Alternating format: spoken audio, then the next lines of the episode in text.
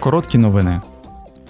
На вчорашній пленарній сесії євродепутати обговорили, як протидіяти іноземному втручанню, маніпулюванню інформацією та нападам на демократію, зокрема з боку Росії і Китаю.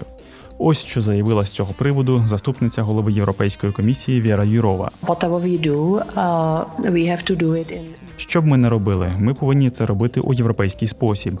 Реагувати у європейський спосіб означає запросити брати участь усіх політиків, незалежні медіа, громадянське суспільство, громадян.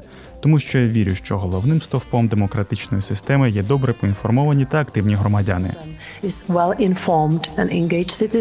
Пані Юрова надала обіцянку, що комісія й надалі вживатиме заходів для захисту ЄС від іноземного втручання. У середу президентка Грузії Саломе Зурабішвілі звернулася до Європейського парламенту із закликом до воз'єднання Грузії зі своєю європейською родиною та надання країні статусу кандидата на членство в ЄС до кінця 2023 року. Georgians will not give up. Грузини не здадуться, не кинуть Україну і не відмовляться від солідарності, не відмовляться від Європи і свого майбутнього, не відмовляться від своїх прав. Тому я настільки впевнена та оптимістично налаштована. З такою демократичною силою це лише питання часу, коли відбудуться зміни на краще. Голова Європейського парламенту Роберта Мецола заявила, що Європа бажає існування належних умов для того, щоб громадяни Грузії мали майбутнє в ЄС.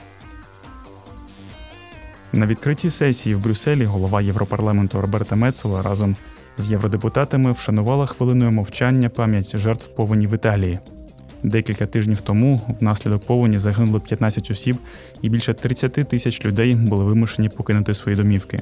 Повінь в Італії завдала серйозної шкоди будинкам, сільському господарству, промисловості та інфраструктурі. Пані Мецола також заявила, що Європейський Союз увів у дію механізм цивільного захисту і що Італія попросить виділити їй кошти з фонду солідарності ЄС.